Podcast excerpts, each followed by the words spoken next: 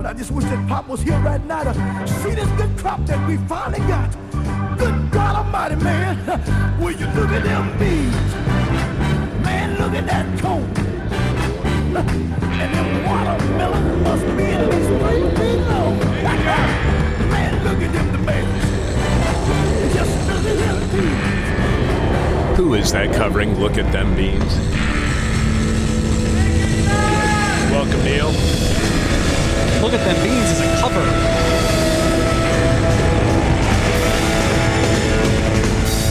This is hell. I guess it gets back to the history of Look at Them Beans. What is the history, the etymology, if you will? Uh, it's actually uh, the original is a song by Joe Tex called "Papa's Dream," which Johnny Cash covered and turned into "Look at Them Beans." So is Joe Tex's version, was that like on a 78? How old is that? I'm trying to figure it out right now. I just found this information out, so I've been listening. now I have two songs I listen to all day instead of just one. I bet there's original version of it that's like from a 78 or on a wax cylinder by chance. One crisis is bad enough, but right now we're facing four crises simultaneously. Lucky us. First, of course, there's the pandemic, coronavirus, which has already killed more than 2 million worldwide. Now has three new variants that are far more impervious to what vaccines we do have.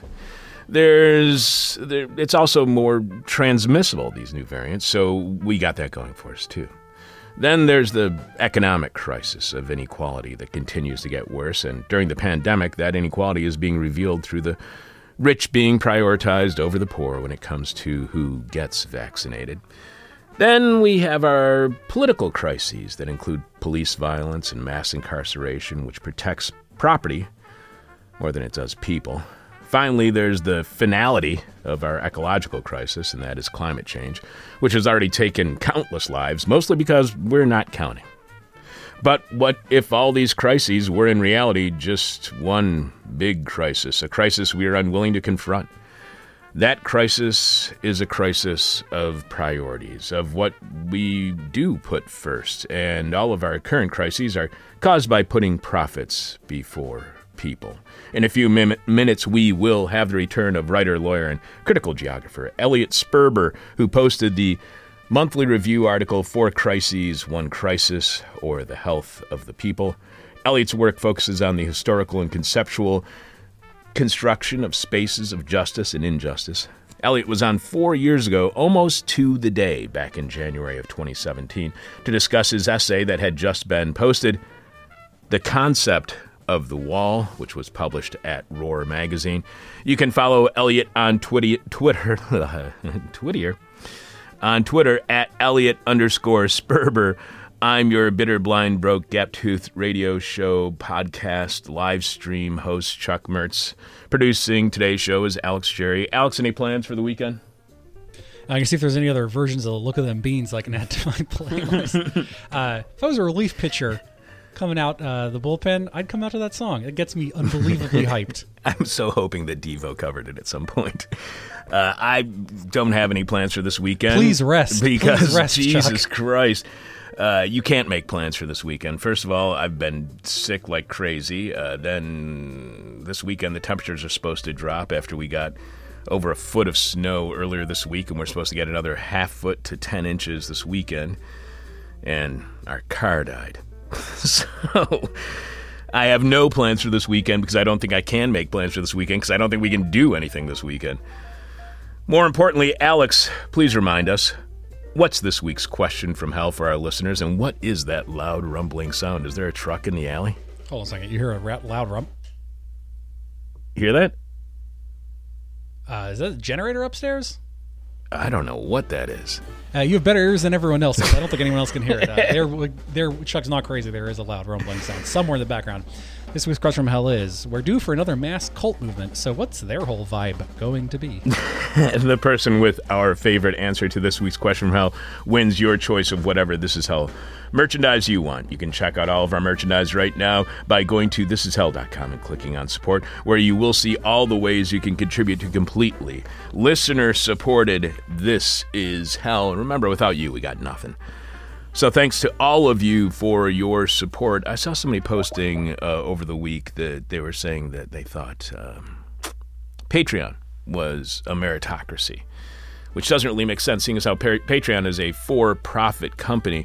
So I don't really know how Patreon could be a meritocracy. A meritocracy would just be people donating money to you without you having somebody who is in between you and the donor. So I don't really think Patreon's a meritocracy, but it's as close as I guess we can get within capitalism. Anyway. You can leave your answer to this week's question from hell at our Facebook page, facebook.com slash this is hell radio. You can direct message it to us via Twitter at this is hell radio. You can email it to either of us at chuck at this is hell.com or alex at this is hell.com. But we must have your answer by the end of today's show when we are announcing this week's winner following Jeff Dorchin in the moment of truth. During this week's moment of truth, Jeff sees the upside of the downside of success. Alex will have. Oh, Alex, do you have some of the answers right now for our listening audience? Yeah, I got a ton. Sure. Uh, we also got Elliot on the line, so I'll read like 10 of them. All right. All right, so uh, we're due for another mass cult movement. What is their whole vibe going to be? Mike M says Biden merged with AI and is fighting in virtual reality against AI from the future to destroy it and protect us. All right. Matt M says a homicide cult. Uh, Warren L says earthworms. I just think they're neat. Sadly, the schism over hermaphroditism will be very painful and will lead to centuries of sectarian violence with the pure earthworm followers relegated to an impoverished existence on useless desert lands. It will be totally worth it.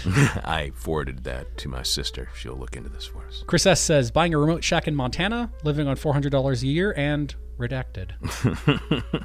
uh, Namda G says data cult. Everyone will dress like Back to the Future 2 and pay for everything in crypto. Right. Caveats says the cult of personality disorder. Braden S says the National Treasure movies, rare earth minerals, and incredible misogyny. Oof. All three are horrible. George W says the cult of the line. Line go up, celebrations and feasts ensue. Line go down, flagellation and misery ensue. Do you serve the line? Stay on the line. Addy S says cult where we seize the means of production and decapitalize the rich. Terry C says as Walter is it? Be, it's not Benjamin, right? Benjamin. Sure. Okay. Walter. Uh, Walt, as Walter B says, as Walter B wrote, capitalism is a cultic religion where there are no weekdays. Every day is a holiday. Mark AS says driving up the stock prices for Panasonic, RCA, and Southwest Airlines. And there's no Sylvania in there. Uh, Pete V says horny, very horny. and finally, and a lot of people got mad at me for not uh, saying it was QAnon. Sloan T says it's called QAnon. Your eyewitness to grief. This is hell. Thanks to everyone who sent me get well soon wishes over the past couple of days. I'm still not feeling great. In fact, after the show, I'm going to go right back to bed because it seems like every muscle in my entire body is on fire right now. A year ago, Alex had a horrible chest cold that he thought might be pneumonia. Around the same time, contributor Brian Mier said he had similar health problems after the pandemic broke out. Both thought they may have already had COVID. A friend of mine was certain they got COVID in April, another in May. Neither tested positive, but one did have antibodies. So at some point, one of them had COVID and didn't know about it. Daphne, one of our producers, she thought she may have had symptoms, but again, a fal- false uh, self diagnosis. So Tuesday morning, apparently, it was my turn to feel that something horrible was happening, and I decided to take no chances. So thanks to everyone who sent kind words about your concerns over my health. They are truly appreciated. Like I said, feeling better, but not great. In fact, to be honest, not good either. Coming up, the many crises we now face may just be one big crisis. We'll also have Jeff Dorchin and the moment of truth during this week's moment. Jeff sees the upside of the downside of success. Alex will have more of your answers to this week's question from hell, which is we're due for another mass cult movement. What's their whole vibe going to be? We're due for another mass cult movement. What's their whole vibe going to be? Leave your answer to this week's question from hell at our Facebook page. Email it to us tweet it at us, whatever, but we have to have your answer by the end of today's show. The person with our favorite answer gets your choice of whatever This Is Hell merchandise you want. Go to thisishell.com and click on support to see all the different ways you can support. This is Hell. Live from the nightmare of want, this is hell. Before the crisis of the pandemic, we were already facing the crisis of climate change. We are also deep into the political crises of mass incarceration and police violence, as well as the economic crisis of inequality. Here to help guide us through all our current crises and to tell us how they may all be one big crisis returning to This Is Hell. Writer, lawyer, and critical geographer Elliot Sperber posted the monthly review article four Crises One Crisis or the Health of the People. Welcome back to This Is Hell, Elliot. Thank you. It's great to be back, and I'm glad you're feeling better, even though you're not completely feeling better. But thanks for having me. Thank you. And by the way, I really appreciate the flowers and candy you sent. It was very kind of you. Oh, So, Elliot, my first question has got to be uh, since you were on, we had somebody on the show with the name Amanda Sperber. Any relation whatsoever? none, no. Okay. I mean, not that I know of. Okay, I just wanted to make sure because they were kind of, kind of from the same part of the world and everything, and I just wanted to make certain. So you write, while it is not clear how many people have lost their lives to COVID 19 in the United States, it is clearer than ever that we are experiencing a continent wide public health catastrophe. Perhaps this is unsurprising. After all, the United States has a healthcare system designed not for the public good, but for private profit. A fundamental conflict of interest, the generation of profits by law, prevails over the provision of care and has resulted in fewer hospital beds over the years, lack of basic equipment, chronic understaffing, and other deprivations of care. All these cuts to public health account for why the pandemic has devastated the United States while killing few people in places with robust public health infrastructures, such as South Korea. There's a running toll on what amounts to news on TV, and the numbers are always precise, seemingly exact, with no asterisk as to the number being an estimate and the total likely higher. What happens to the way we view the virus's deadliness? When we see these numbers reported in such an authoritative, exact, and precise way, what happens when we underestimate that number, the deadliness of the virus?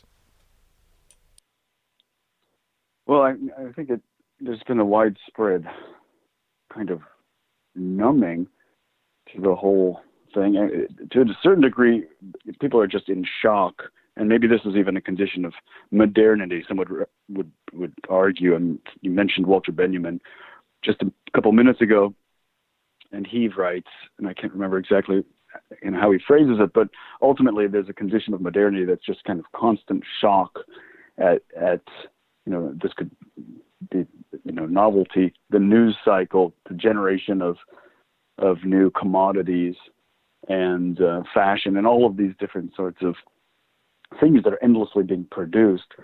And that that's the thing that you know this society does capitalism it just endlessly generates quantity. And quality is something that really isn't given much value. Uh, you know things are built to fall apart. And uh, you know, so there's a quantification that almost takes the place of of of quality or, or, or value or, or meaning. And so, you know, you have stock the stock market, you have measuring all of these different things, you know, death of you know, people now no one knows what it is for sure, except that it's some sort of staggering number that has become just abstract. And I think that's a part of like a shock and numbing uh, normalization of of these these crises that you know maybe I don't know when one would even begin to date the, the emergence of, of all of these crises, but it you know certainly predates what we'd, we'd call globalism, and you know it's it's indistinct from imperialism, and even you know arguably it's inseparable from from civilization itself. You know, that, that's my rambling response. I don't know if I went too far out with that. no, you didn't. But it did make me think of the way in which the number of deaths have been reported and how they've been reported when we've had other crises. I can't help but think how the estimated number of people who died on 9 11 that constantly decreased in the media. The first day, I think Dan Rather, the first few moments, Dan Rather said 30 to 50,000 probably died in the World Trade Center. Yet when it comes to Katrina and the virus, the focus is on confirmed cases, not estimates that drop. And instead, those numbers were constantly increasing with Katrina. We never got a final death toll on how many people died from Katrina. So, do you think the media focus on the estimated number to have died on 9 11 and every day that estimate was uh, decreasing. And the media's alternative focus on only confirmed cases in situations like Katrina and with the virus. Do you think that reveals anything about the way the news media covers the news or covers these kind of crises when they have these really high estimates for 9/11, they don't have high estimates for Katrina, they don't have high estimates for COVID or they did but they were much lower and they only focused on confirmed deaths. Does that reveal anything to the media about the media to you? Well, I think it reveals a ton about the, the, the basic conflict of it. I mean, I mentioned, and you mentioned, you know, this conflict of interest that's intrinsic to uh, healthcare when it's for profit, but you have a similar conflict of interest in the news and journalism because these are institutions that are designed to make profit and they're also designed to uphold and legitimize the entire society. So uh, it seems totally consistent, you know, with, with, that, which is their own self-interest in creating a narrative that downplays certain things, like its failures, and then also amplifies or exaggerates things that are in its interest, like waging war, as you know the case for 9/11, or just increasing uh, social control in, in, in some way. So that seems to be a consistent type of, I, wouldn't say necessarily a strategy, but a, phenomena that one encounters in the corporate press. And as you write, the generation of profits by law prevails over the provision of care in the United States. Uh, we recently spoke with political theorist who was recently on, and she pointed to the lawlessness of the law, how the law often allows for and makes much criminal behavior, immoral, unethical behavior legal. How would you describe the impact of the law on public health via health care? Is it, in a way, criminal? Well, it's interesting because in the concept of law itself, and this is reflected in just even uh, the imagery of law, like the two tablets of, of, of Moses, things like this. There's always this duality or uh, double with within law of you know on one hand you have law, on the other hand you have justice. On one hand you have like Martin Luther King uh, writing from the Birmingham jail saying you know the unjust law is no law at all, and you know he's citing Augustine, and uh, this you know goes back, you know not it's not just in Greek thought and in you know Jewish thought, but it seems to be sort of a civilizational conflict in the in, in the concept of law, uh, or in Antigone and Sophocles. Uh, there's the same kind of conflict, like oh, Antigone is breaking the law of of Creon of the king, but she appeals to this kind of this code, this uh, you know code of heaven or heavenly code or however it's phrased, which is unwritten. You know, so there's the written law and the unwritten law. Uh, interestingly, the code, you know, this may go too far out, but code comes from the word codex, which in Latin is the tree trunk, and you know you have these two trees that sort of mirror the, the two trees in the Garden of Eden, where you have a tree of life which I would argue is sort of represents justice and change and, and movement and flexibility, a living law. And then you have the tree of knowledge of good and evil, which is rigid and it's dogma, and you know it just instills fear.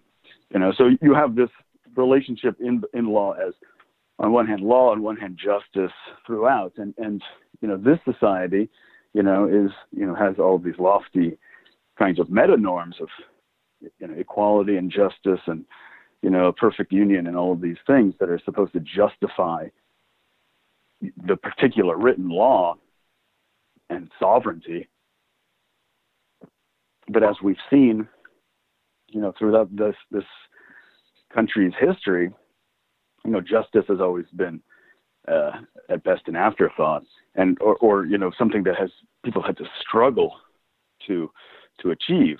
Whereas the the just regular function of of law, the administration of law is you know part of political economy, which is a part of you know an imperial you know, uh, appropriation of you know the, the surface of the world and subsurface and, and everything else for the generation of, of, of profits, and uh, and that's uh, that's indistinct from from from law and this this conflict, you know, between law and justice. You write that from a criti- from a critical public health perspective, the pandemic crisis, the economic crisis, and the political crisis, of which mass incarceration and systemic police brutality are o- only among the more visible afflictions, and the ecological crisis all ultimately comprise one fourfold public health mega crisis. So, uh, you know, the easy question is how do you see these four crises related? But on top of that, uh, what do we miss about all of these crises crises when we don't recognize their interconnection? Well, the first part of the question, it, it's it's really kind of hard to really separate these crises because, like, well, okay, we have, you know, a pandemic, which seems to be in some respects the most immediate crisis. You know, this is just part of a much broader public health crisis that includes, you know, diabetes and heart disease and cancer and all sorts of other things. In, in you know, and air air pollution, you know, the air is itself a carcinogen. I think throughout the world, you know, or it's the, the the biggest carcinogen. So we have this pandemic and public health crises generally, and you know, the pandemic. It's understood these days to have been generated from the interface of, you know, wilderness, the destruction of, of resources. And so this is kind of a result of economic activity and extracting value. Interestingly, value, the word itself, comes from the Latin valere, which means to, you know, to be well or healthy. So as you extract value, you kind of take the health out of a forest, for instance, you know, to chop it down to create whatever, you know, some plantation to grow palm oil or, or, or you know, have a giant uh, cattle farm, cut it down for pasture. So you're just kind of creating this diseased landscape. And of course, the, that value is in this society regarded as, as, you know, money or profit, which is then concentrated into smaller hands. So you have, you know, the economic crisis you know, which result in like poverty and devastation and disease, and the ecological crisis and the pandemic, they're all in, inextricable from one another. They're all, you know, where where does where does it begin? Right, but then of course there's also a political crisis, which is uh, also inextricable from this because the, it's a political economy. The you know the the economy doesn't just function by itself um, you know, there's a whole political, global political economic system that keeps it keeps it afloat. And and in this country, you know, the, the political system, you know, has been responding and trying to, you know, scapegoat who knows who this, you know, for the last at least, I mean, for who knows how long, but at least, you know, if you go back to the end of the Cold War and the so-called New World Order, and this hyper capitalism. Um, you know, do you have a, a, political economy that's imperialistic and, and is exacerbating ecological destruction, is exacerbating inequality, and is exacerbating you know public health problems, and you know it's becoming more and more of a of a political crisis of, of political legitimacy, militarization of police, uh, incarceration. These things are all happening, you know, not not just in a vacuum, but you know, historically they're they're they're they're all happening together. So, um, what was the uh, the second part of your question? The second part was what happens when we do separate those. What do we what is missed about all our crises when we do not recognize their interconnection? Well, I mean that's just that's just you know such there's that's how ideology functions to you know atomize people and to atomize issues and to separate things and to look at them ahistorically and to look at them as natural phenomena or you know inevitabilities. Like oh that's just human nature. People are bound to you know plunder. You know they'll they'll talk about the tragedy of the commons which is such a easily refuted ideological thing but it has this this authority oh people will say oh the tragedy of the commons it just happens well if there were really a commons you know people wouldn't just have land in common this, the cattle would would be held in common too. way more things would be held in common. You know, so like where where are these parameters being drawn? How things are being narrowly construed and separated. So which just leads to a kind of confusion um, about the, the nature of of this this crisis, this uh, civilizational crisis, which is, not uh, a bunch of discrete crises. And, and then, of course, you know, what people just chase after one, miss the other. It's not being properly contextualized or framed, and, and then, of course, it's not going to be adequately addressed, and some new scapegoat will be found to distract, you know, people, or you know, at least distract any type of narrative from arising that adequately addresses the problem. Well, can we address the problem by only addressing one part of the problem? How much success are we going to have unless we view these as all one big crisis? How much success can we have in fighting climate change or fighting against the pandemic or ending inequality or police violence or mass incarceration? How much success can we have when we don't see these as one problem? Well, exactly. I, you know, I, you know, I, I think it's nothing. It'll be nothing but but a failure to, you know, inhabit or to understand the world that we, we inhabit, and a failure to adequately respond to any of it. You know, I was. It's funny. I was reading about the Silesian, uh, like typhus ep- epidemic in the mid 19th century, and and people kept treating individual people for for you know typhus, and at the time it was sort of a novel idea that no, you can't just treat these people. You have to treat the social conditions and the ecological and environmental conditions. I don't think they used that language uh, that are generating you know these problems. So pan- we're just going to have more and more pandemics because people are still you know the the system is just cannibalizing the world. It's just continuing to extract, you know, everything, and and op, you know make make un- unleash these these these uh, viruses, and as you know permafrost continues to melt, and as all of these things are, are speeding up, you're gonna we're gonna have more and more uh, pandemics, and all the rest of it. You know, it's it's not really esoteric knowledge that inequality is greater than than maybe ever. You know, and I, and I think, of course, it needs to be all addressed on a global scale, not just nationally.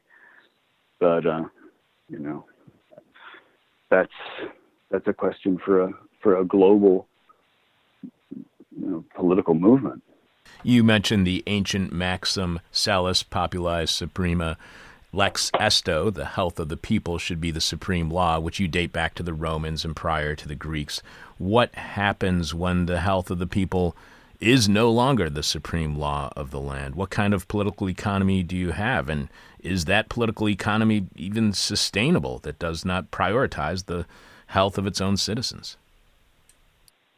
Well, yeah, I mean, I think we're, we're living through, uh, you know, a. Uh, an economy of the political economy of, of disease. I mean that that maxim is has been used um, for disparate reasons, and it's been used to bolster uh, tyrannical regimes, and, and, and it's construed the health of the people to be just the health of the you know the state uh, or the empire. But modernly, it's been used in a more literal sense to really have an egalitarian, emancipatory focus of actual health. You know, people's people need you know clean, clean air, clean water. All these what I refer to in the article as conditions of health, like concrete conditions of health. You know, I mean, the the Nazis loved health, and people always jump on this argument, and say, well, you know, you're just going to have some sort of tyranny. Uh, you know, you're going to have some of the greatest human rights violations have been uh, perpetrated with the justification of pursuing some sort of health. But you know, I, am careful to distinguish, you know, forcing people or forcing health upon people, uh, and really focusing on the idea of, of conditions of health, the you know social conditions of health, and having like a healthy environment and making sure that everyone has you know housing and food and, and all of these other things that are, are fundamental to to public health. And people can you know be free to reject them. I think you know if people want to do heroin and want to you know neglect you know eating healthy food that's totally fine. But uh, the the onus or the responsibility of a, of a society ought to be to create these conditions and I think most people would would appreciate that. You know, but as it is, you know, uh, this whole economy and political economy is, is based on you know war and, and, and disease and you know and the ideas of health that are prevalent are, are, are really an instrumental health that just aids this particular civilization's uh, power and uh, you know, you know, it'll help the grow the the armies or uh, you know the, the bank accounts of, of the rich, but it's not health as as an end in itself for its own sake. You know, it's always the health of actually a greater disease.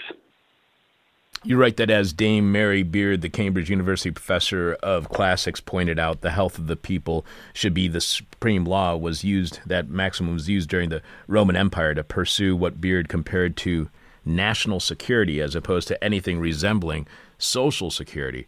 How is healthcare, in your opinion, viewed differently when it is understood as a national security issue instead of being a social safety net? How do we understand healthcare differently when it is seen as a matter of protecting the stability of the state and not a social contract with the people? Um, you know, I don't know if historically we've achieved a real sense of, of, of health, you know, in, a, in, an emancipatory sense. When one looks at the history of, of, of public health, um, you know, modernly, you'll see, oh, the development of various bureaucracies in the 17th century, and you'll start to see uh, the development of uh, ideas, you know, like cemeteries should be moved out of the cities, slaughterhouses should be moved out of the cities, certain types of um, regulations will be will be imposed, and and it's always ultimately done, you know, for national security. You know, the the poor will be regulated, you know, but in order to protect the rich, you know, the poor will be vaccinated, you know, to protect the rich, or the poor will be given a certain kind of welfare. I mean, even the poor laws in England, which I think it was in the 1830s that they that you know this was begun and you know it was a, a project that that led to the welfare state in in, in the UK and uh, the national health system. But this was all done really to kind of protect the wealthy from you know you need these poor people to you know fight in the in the armies and you need them to work in in industry and you need them to do all of these other things serve you so you know you have to have it, it was just a kind of a cost benefit analysis that well it makes sense to provide this basic level of health. But this was a kind of health for you know survival or an instrumental health as opposed to you know good, the good life the flourishing health or health for its own sake um, which I think is a is a categorically different kind of health which you know, uh, may not have, uh, you know, maybe an ideal that is, is unreachable. Um, and maybe one can, it sounds almost utopian. Uh, but then again, you know, pre-civilization, you, you find accounts, you find anthropo- anthropological accounts, and you even find accounts uh, from explorers through the age of exploration, European explorers going to places in you know, the Pacific Ocean and meeting people who just didn't really have any health problems. And you know, this is sort of well accounted for in, in, in the in the scientific literature of you know, pre-civilization people not having many diseases that are endemic today, like the flu and tuberculosis and all sorts of even the common cold have, have come from animal domestication you know but, but before people domesticated animals, they didn't have to, didn't have to deal with these things, and you find uh, people that lived outside of certain kinds of outside of Europe or were had eyesight that people just explorers couldn't understand. They could see you know, with the unaided eye things that these explorers could only see with telescopes, and people marveled at, at the levels of health that in some places you know ex- existed. In other places you know people lived in, in misery. And of course you know the narrative is historical narrative of, of progress and of civilization has had to you know amplify some of these people's uh, conditions and then just sort of suppress you know those of, of, of others that would make our civilization look diseased by comparison. You write that in the past, where such enterprises conflicted with public health, public health prevailed every time over private property rights. So, did we once have more rights than property, and when did that change? Because uh, you know the way that capitalism tells the story, or people who are supporters of capitalism tell the story, that's the way it's always been. So, when did we lose? our prioritization of rights to property? Well, for the most part, I'm citing a there was a brief period in the in the United States in the 19th century, and of course this is highly problematic because you know you have slavery and and you have uh, you know women are relegated to the position of property, and there are all these things that are happening. But on another level, at, at the municipal level, in in the second half of the 19th century, into the early 20th century, uh, when when things really kind of change, uh, municipalities had a, a, lot more power under their municipal police power to regulate uh, everything, and uh, under the the justification being you know public health. So if there were somebody, if someone there was a dock or a slaughterhouse or any type of uh, commercial activity or non-commercial activity that threatened public health, the the state, you know, the, the municipality, it was usually the municipal level, had the right to just, you know, condemn it and tear it down without offering any compensation. If somebody's roof didn't match, you know, it was a fire hazard, or if they were storing this, you know, gunpowder, or there was a, a dock that was dangerous, or something, anything, uh, the the had was uh, like was various types of agencies were empowered to just you know tear the thing down or you know appropriate the the property, and it's they would prevail over the private you know, property rights of you know the, the property owners. Um, of course, you know these these uh, types of activities were never done to really advance a greater human health. It was always in the interest of, you know, a, a more efficient uh, type of commercial city or commercial center, you know, commercial life. So ultimately, it was always it was subordinated to a, a greater economic interest. But it was sometime in the early 20th century, you had a uh, a shift in in, in power uh, to like a, a, greater federal power, and a lot of the uh, these agent these cities lost uh, power to, to the state and federal uh, bureaucracies and different. Uh, it was kind of a shift, a legal and, and economic shift in having a kind of a unified national economy that was really a result of you know the end of the Civil War and industrialization and just a kind of homogenizing of of all of these these different interests.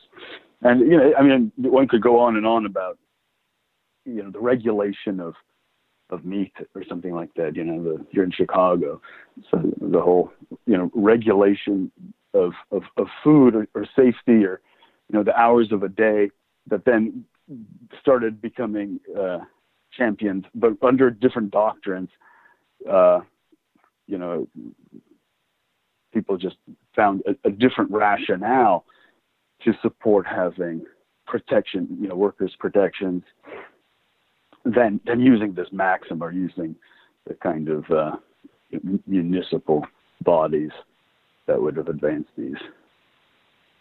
So you write that rather than pursuing endless economic growth, pumping billions into the military, spreading war, pollution, and disease across the globe, and the extraction of profits, the maxim, the health of the people should be the supreme law, calls on us to invest our vast resources into creating conditions of health. And as you point out, that maxim is very egalitarian. Is that maxim then a challenge to capitalism? Can capitalism thrive while recognizing that the health of the people should be the supreme law? Well, I, I think there's, you know, as I mentioned before, the, these conflicts of interest are, are, intrinsic to capitalism.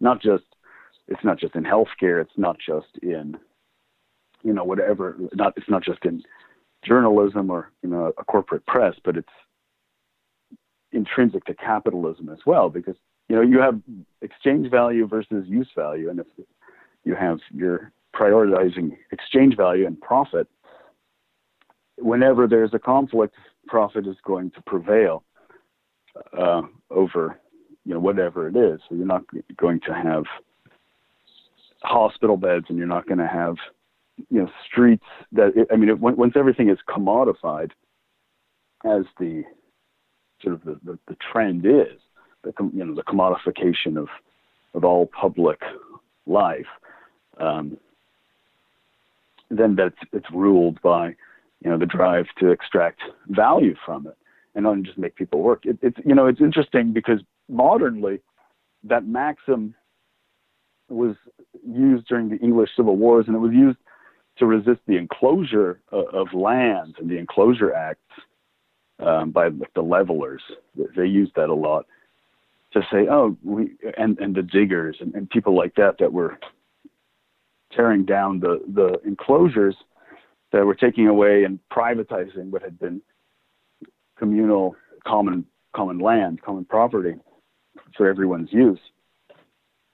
And then, of course, you know, the, to some degree, you know, they just lost, and all of that land has has been privatized and turned into little little plots of, of property. Um, uh, you know, and, and people's health ultimately, arguably, has, has suffered. And when you find the privatization of all these other things, whether they're you know, just wilderness or, or public libraries or the schools being privatized, and with the whole COVID pandemic, this is seems to be maybe it's too soon to tell how how far it's spreading, but it seems with, with Zoom and all of these technologies, this kind of privatization of social space is really sort of speeding up, and um, that privatizing and is just part of extracting profit, making money. So, and you know that's what, what capitalism wants to do. It wants to turn everything into a commodity and privatize everything, and that's that's contrary, just in its, its essence, to public life and to like the rest and, ease and freedom from having to work uh, that health requires. So it seems with capitalism, you know, if it, its champions will say, "Oh, you know, it's capitalism creates all these medical technologies, and capitalism creates these higher uh, standards of, of living and quality of life and things like that." Those are always kinds of very skewed uh, and selective examples that are being used. When you look at the big picture, and the world is undergoing, you know, a, mass extinction event, and is going to be largely uninhabitable because of these economic practices and total uh, subordination of, of, of, all life to you know, economic growth. You know, it's just kind of insane. We have been speaking with writer, lawyer, and critical geographer Elliot Sperber, who posted the monthly review article Four Crises, One Crisis, or the Health of the People. Elliot's work focuses on the historical and conceptual construction of spaces of justice and injustice. Elliot was on nearly four years ago to the day, back in January of 2017, to discuss his essay, The Concept of the Wall, which appeared at Roar Magazine's website. You can follow Elliot on Twitter at Elliot underscore Sperber. One last question for you, Elliot, and you may or may not remember, our final question is always the question from hell. The question. I've been, I've, I've been anticipating this question for a few days now. so our question from hell, the question from hell is the question we hate to ask. You might hate to answer. Our audience is going to hate your response. You write fidelity to the ideals of democracy, not to mention basic notions of justice, neighborhood, and human decency, demands that the considerable resources at this society's disposal ought to be put to creating an entirely new social life, one characterized not by the rampant conditions of disease destroying us all, but by conditions of health beyond capitalism and the nation state, not for profit, but for its own sake. So, Making America Great Again is the idea that it was great at one time, and an icon of that world view, however mythical, is the old neighborhood where you don't, didn't have to worry about your kids all playing together and looking out for each other as the Block's parents would too, or at least the mythologized nostalgia. That's how that goes, at least. How far would the health of the people as the supreme law go to go toward making America great again, even in the fictionalized, nostalgic, mythical sense? Well, you know, I think the notion of the nation state as such is like a pathological concept. You know, so I, I think if we were really going to talk about health and the health of the people, this would be the health of, you know, all people in the world, and not just human people, you know, but animals, non-human animals, and ecosystems, forests, and and rivers, mountains, uh, you know, the, to see a kind of holistic ecology as opposed to a, an economy or a global ecology. So I, I think the idea of America would just have to kind of fall by the wayside. You know, I mean, I mean, you could still it could still be a geographical distinction, but as a as a political entity, and especially, you know, with its all of its hierarchies and all of its its imperialist legacy and its inequalities and its its highways. I mean, I think the very structure of, of, of the United States would have to be just really uprooted. I, I think the whole highway system and commercial air travel and, and, and all of these different things, all of the industries, mining and you know the fossil fuel industry and you know, commercial agriculture all meat. You know, I mean, the ideas of, of, of making America great again seem like tied up with, you know, cars and, and meat, eating hamburgers and, and all sorts of things that are, are known drivers of ecocide. And so I, I think that those those things would just have to have to leave. Would have to. I think there's an incompatibility. Of course, neighborhood in the sense of a, of a social relation, as opposed to neighborhood in the sense of you know a piece of real estate or a, a, a territory, but neighborhood in the sense of, of of of a social relation that's closer to something like maybe solidarity or care. I think that would be um, you know really a, a new social relation, a, a, new type of society that um, you'd see people cooperating and and not worrying about you know pay, paying the bills because there wouldn't even be bills. You know, I think if you know you would have the basic conditions of health and mention, you know, not just decoupling health care, health insurance from people's jobs, but decoupling housing and food and all and other basic necessities or conditions of health from the economic sphere. And I think this would just completely transform, uh, you know, the world. Maybe it's utopian, and I'm sure plenty of people would, would find it really un- unpleasant. But um, it makes sense to me uh, in, in analyzing, uh, you know, the, the, the concept of, of health in, in, in, a, in a very uh, critical way. Well, Elliot, all that practice paid off. That was an exceptional answer to the question from hell. I really appreciate you being back on our show. People should uh, search on your name, Sperber, at our website, thisishell.com, and they can find our interview with you from back in January of 2017 when we talked about your Roar magazine article, The Concept of the Wall. And you can follow Elliot on Twitter, at Elliot underscore Sperber. Elliot is constantly posting new writing online, and this is a great way to stay on top of all of Elliot's exceptional work. Again, you can follow Elliot on Twitter at Elliot underscore Sperber. Thank you so much for being back on our show, Elliot. Thank you, Chuck. I, I had a, a, great time, and I hope I didn't say, say anything too weird. no, but, uh, he did not. All right, Elliot, take care, okay. and I'll talk to you soon. Thank you. Feel better. Thanks. Keeping it real, real deep in debt since 1996. This is hell, and if you want to help us climb out of that debt, you can subscribe to tomorrow's Patreon podcast at patreon.com slash this is hell, which airs every Friday at 10 a.m. Chicago time. Become a subscriber to This Is Hell on Patreon at patreon.com slash this is hell. Get exclusive access to our weekly Patreon podcast, which streams live tomorrow.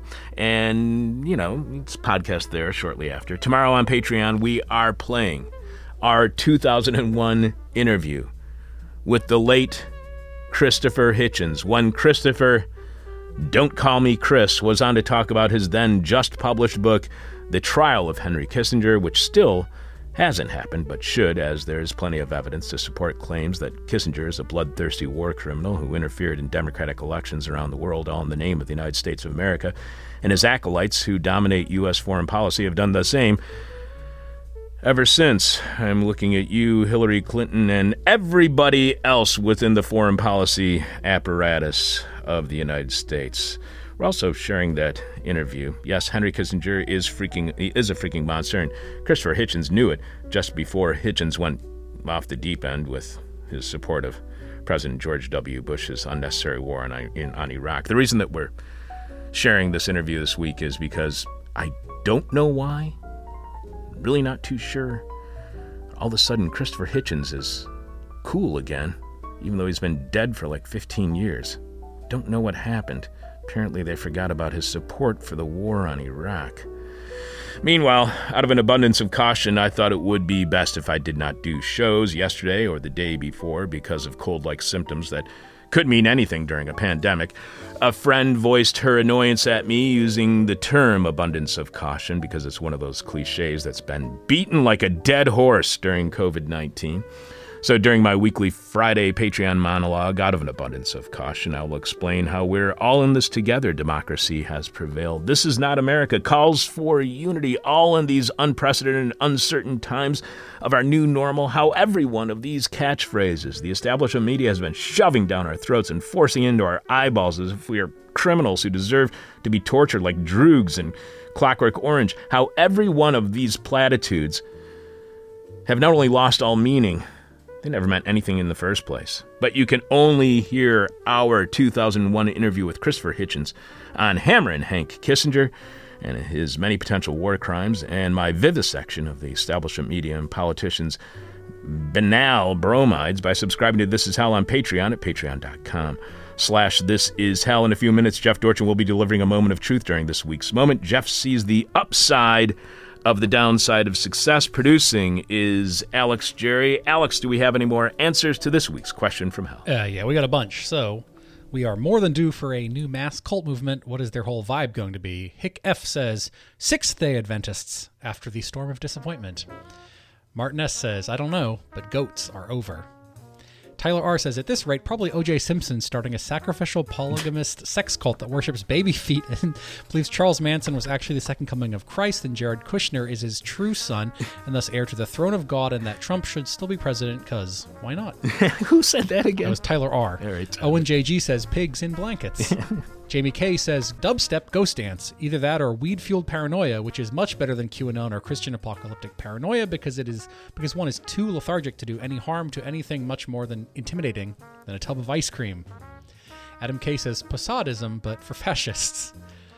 What is the next vibe of the uh, cult movement that we are overdue for? Jeffrey D says, What makes you think we're even close to done with the current one? It's going to swell bigly and crowd out all challengers. Martin F says, deciding where to aim their Jewish space lasers.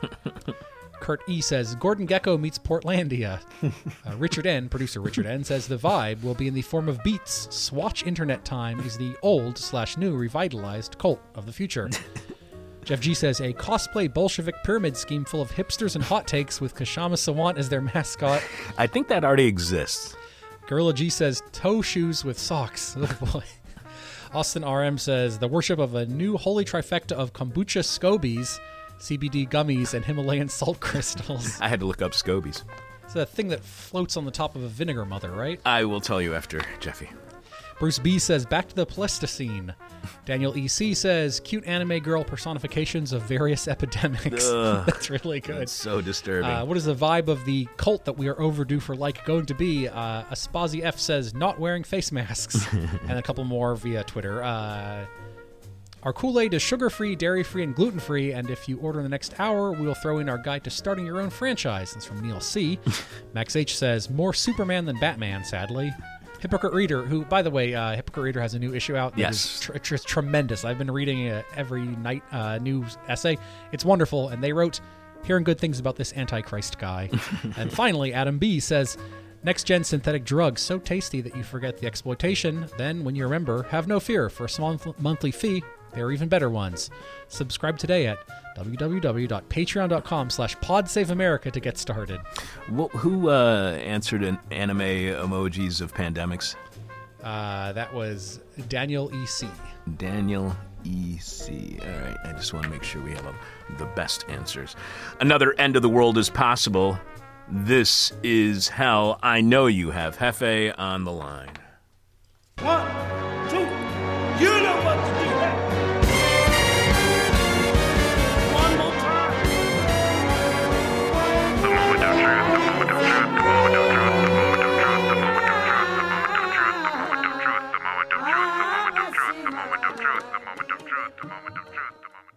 The burden of our success. Welcome to the moment of truth, the thirst that is the drink. I don't know if you remember this, but last year in the middle of March, everyone was all abuzz about this COVID 19 virus. In the early days of the terror, I felt hopeful. Humanity was shutting down, people were wearing masks. I wouldn't have to see faces. I wouldn't have to fight traffic. The world was going out of business. Cops went on killing black people in the USA, causing breathtaking protests here and around the world, but that was the only outdoor activity. Everyone else was shuttering shop, boarding up and battening down as if preparing for a hurricane. It was like a snow day for the whole world. I liked it. Those early days were like a miracle. I want them back. Going outside to do anything was like being Cillian Murphy walking through London in the early scenes of 28 Days Later. People had some sense, at least here in Hollywood. As many as could manage it stayed home as much as possible. All the calcified neocortexes denying the plague were self segregated down in Orange County. It was like a beautiful dream. Or that's how I remember it when I'm feeling wistful. A few days ago, Ted Cruz, that portrait of King Flabby Habsburg victimized in a failed restoration by a well meaning but talentless old Spanish woman, cited his insightful analysis of both Marvel and DC movie and television productions, asserting, To the left, people are a disease. I don't know how he figured out that I represent the opinion of the entire global left or how he came to represent humanity as disease, but for once in his life, he's not as wrong as his daily decision to get out of bed in the morning. Ted Cruz is a disease and must be eradicated. And he does represent not his geographical constituents, but his psychological constituents. Whether he believes in the election fraud delusion he peddles or not, he represents those laboring under that delusion, and as much as I pity those gullible rubes, I also hate them. Can't help it. They spout such outlandishly stupid opinions with such psychotic vehemence, it's impossible for a rational human being to avoid indulging in fantasies of bludgeoning their foaming physiognomies into a paste. Saying this out loud doesn't flatter me, I know. But all that is small potatoes. Yesterday's news. Old hat. old potatoes and yesterday's small news with an old potato hat on. To paraphrase last week's moment of truth, discussing detective shows, exorcism dramas, and moral lines beyond which lies the pale, I've got bigger fash to fry. Fash Browns. Talk about old taters. Old dictators. Allow me to put the current delusions of followers of our current would be dictator in the swiftly receding perspective of the convex rearview mirror. Forget the current children of the fash fad. Forget those dictator tots. Open the field of condemnation wider. Be generous in denunciation and magnanimous in disdain. Observe business as usual. It stinks. Everything, darlings, stinks. Oh, here and there, heroes beat back this or that miserable regression to barbarism. The movement for restorative rather than retributive justice has made a difference. Likewise, the movement against cash bail, carceral capitalism, rampant over imprisonment. I applaud the Dutch and their Amsterdam donut. The movement towards renewable energy, the evolution of a worldwide humanity that recognizes inclusiveness beyond petty distinctions of race, gender, nationality, and the myriad meaningless labels under which we bicker. The universality of money belief is well on the way to dissolving those distinctions anyway, destined to leave only the inequality of economic power, the final frontier of discrimination and domination. It just seems to me all too little, all too late. We've destroyed too much. We allowed violence and war to root themselves in our business as usual a long time ago. They show few signs of withering, and the signs we can point to are limited and ephemeral at best. So, not to be a downer, but the human species needs to start planning for its retirement. Remember, it was nostalgia for the good old days of the pandemic that brought me to this pass. Remember the sparsely traveled streets. Remember the precipitous drop in mass shootings. Accentuate the positive. Eventually, our success will be our undoing. I say eventually, although we can all clearly see where our domination over the land, sea, and air have already eaten away our facade of civilization. The carbon cycle, the climate cycle, the ocean and air currents are transforming under the burden of our success. And it's business as usual that pushes us further out on an already cracking limb.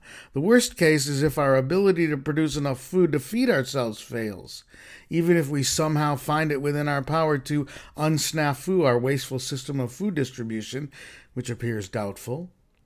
Oxfam was around before I was born. We've been fighting hunger to little avail, at least all my life. Now, with the planet's climate systems reshuffling and our will to pursue a humanized agriculture that doesn't abuse the soil, failing in the face of concentrated corporate ownership of land, we're all but assured to see famine on an unprecedented scale in the decades to come. We're already seeing climate driven migration and wars and the nationalistic violent reaction to them, and whatever the urgency to do so, we just can't seem to stop burning things and spreading toxins everywhere. But let's assume this is just a phase.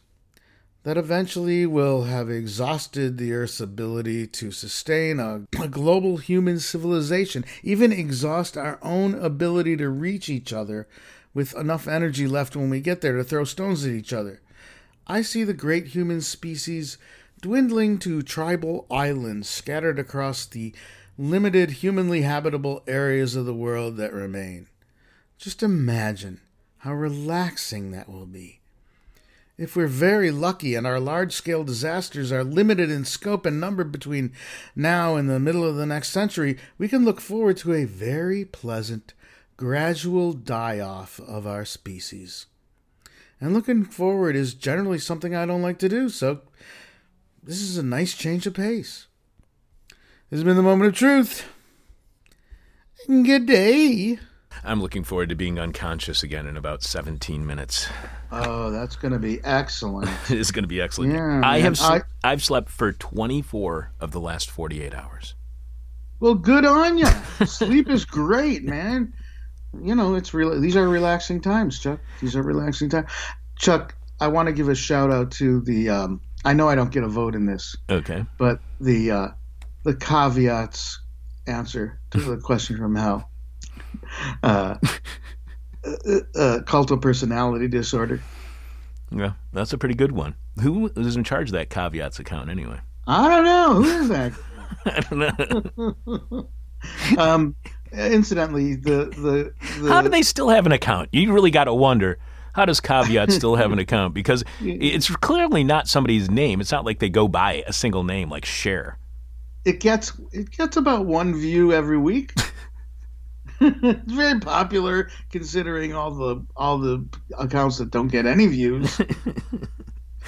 So, Jeffy, while I was having fever dreams the other night, I kept having this dream over and over again. I would wake up mm. And I would still have mm-hmm. this thought in my head. I'd go back to sleep. The dream would start. It would, the same component would show up in a completely different dream.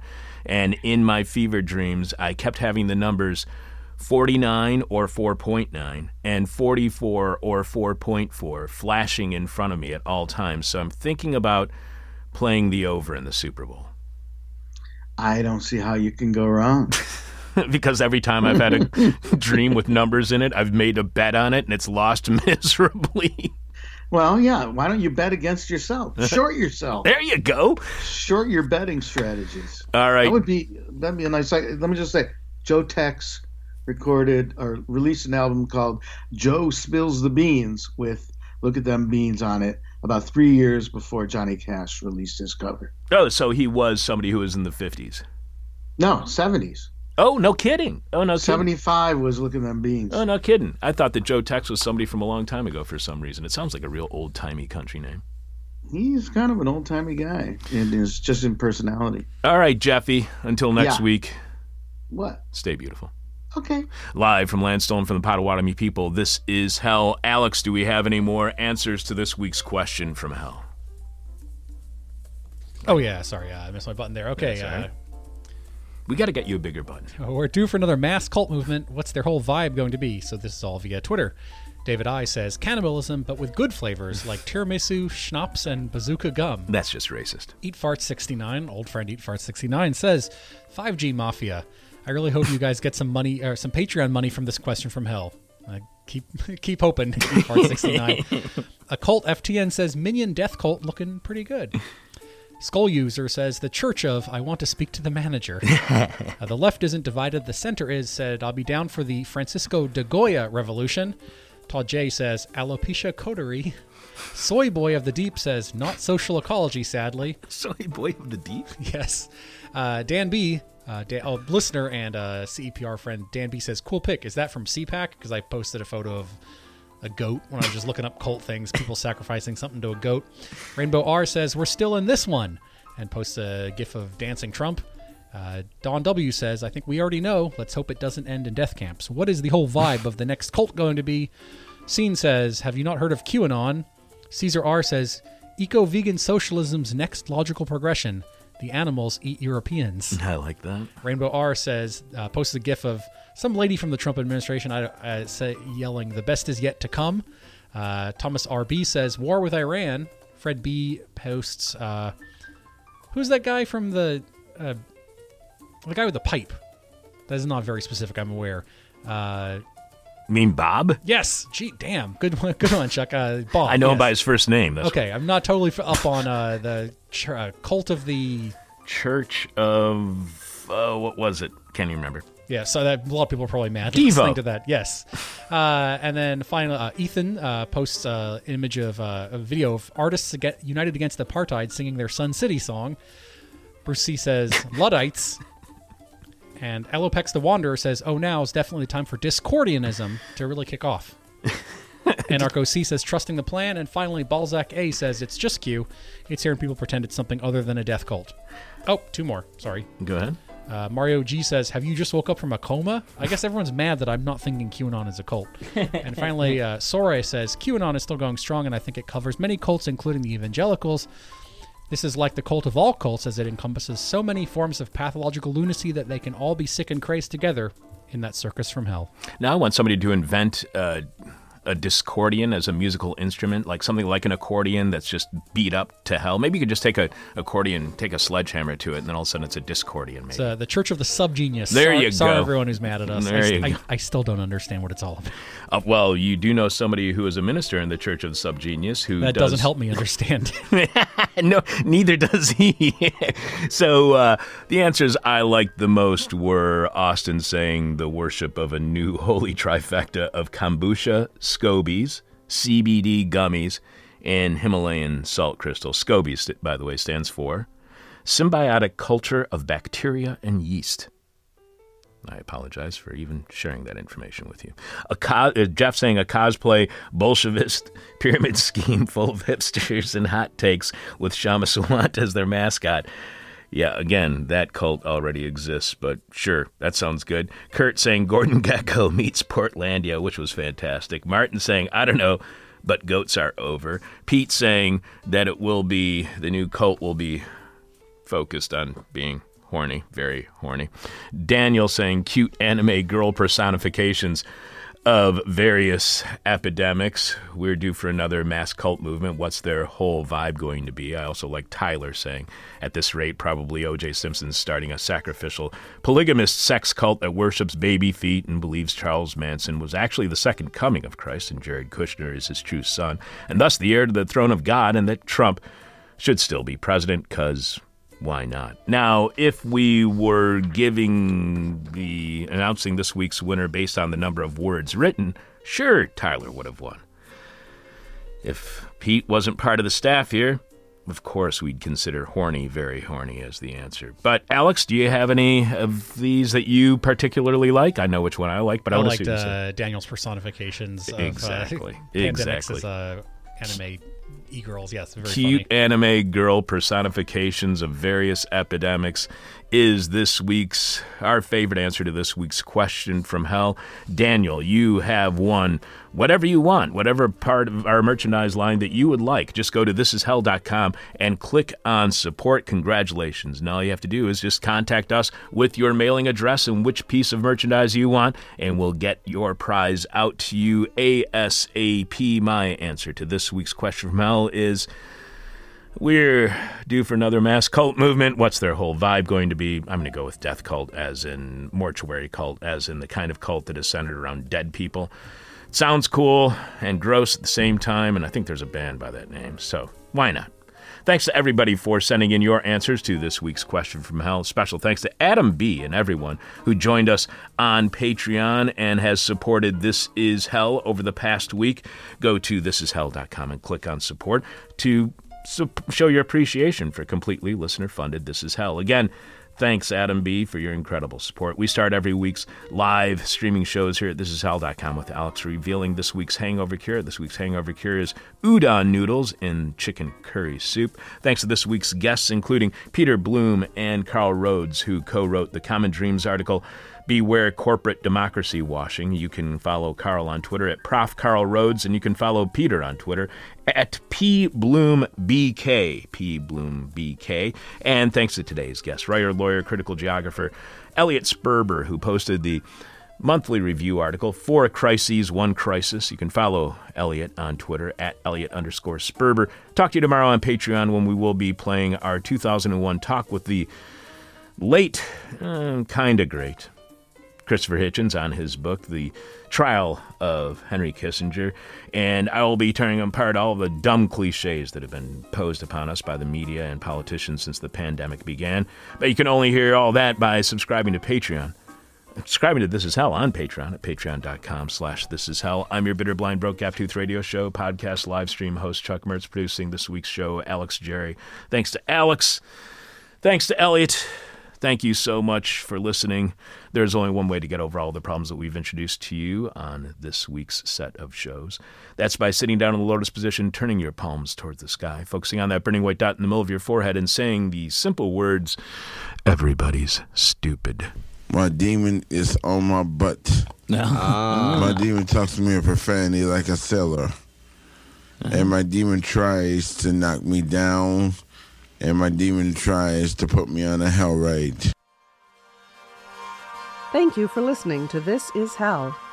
For more interview hell, And to support the show, visit thisishell.com.